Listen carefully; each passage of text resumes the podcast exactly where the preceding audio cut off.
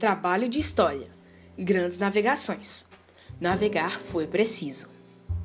Olá, meu nome é Pedro Faria e sou do sétimo ano 2, Colégio Magno. Hoje eu vou contar um pouquinho sobre os portugueses nas grandes navegações.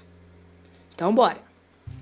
Os portugueses foram os primeiros a saírem para fazerem as explorações marítimas, e isso ficou conhecido como pioneirismo português.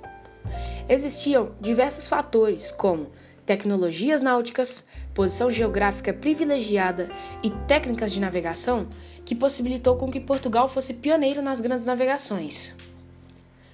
Os marinheiros corriam vários riscos e perigos ao atravessarem aqueles mares e tinham medo de monstros e criaturas tenebrosas que habitariam os mares e as ilhas a serem exploradas.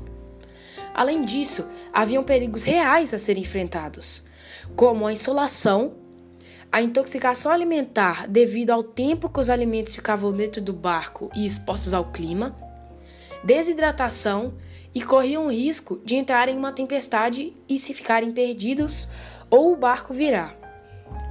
E para realizarem essas explorações, os portugueses escolheram rotas estratégicas, como contornar o continente africano para não passar pela cidade de Constantinopla e pagar impostos para os turcos otomanos que haviam acabado de conquistar este território.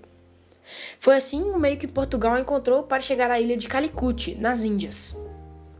Já os espanhóis, a partir da ideia do navegador Cristóvão Colombo, acreditando que a Terra é redonda, seria possível chegar ao Oriente navegando em direção ao Ocidente, atravessando o Oceano Atlântico sempre em direção a oeste.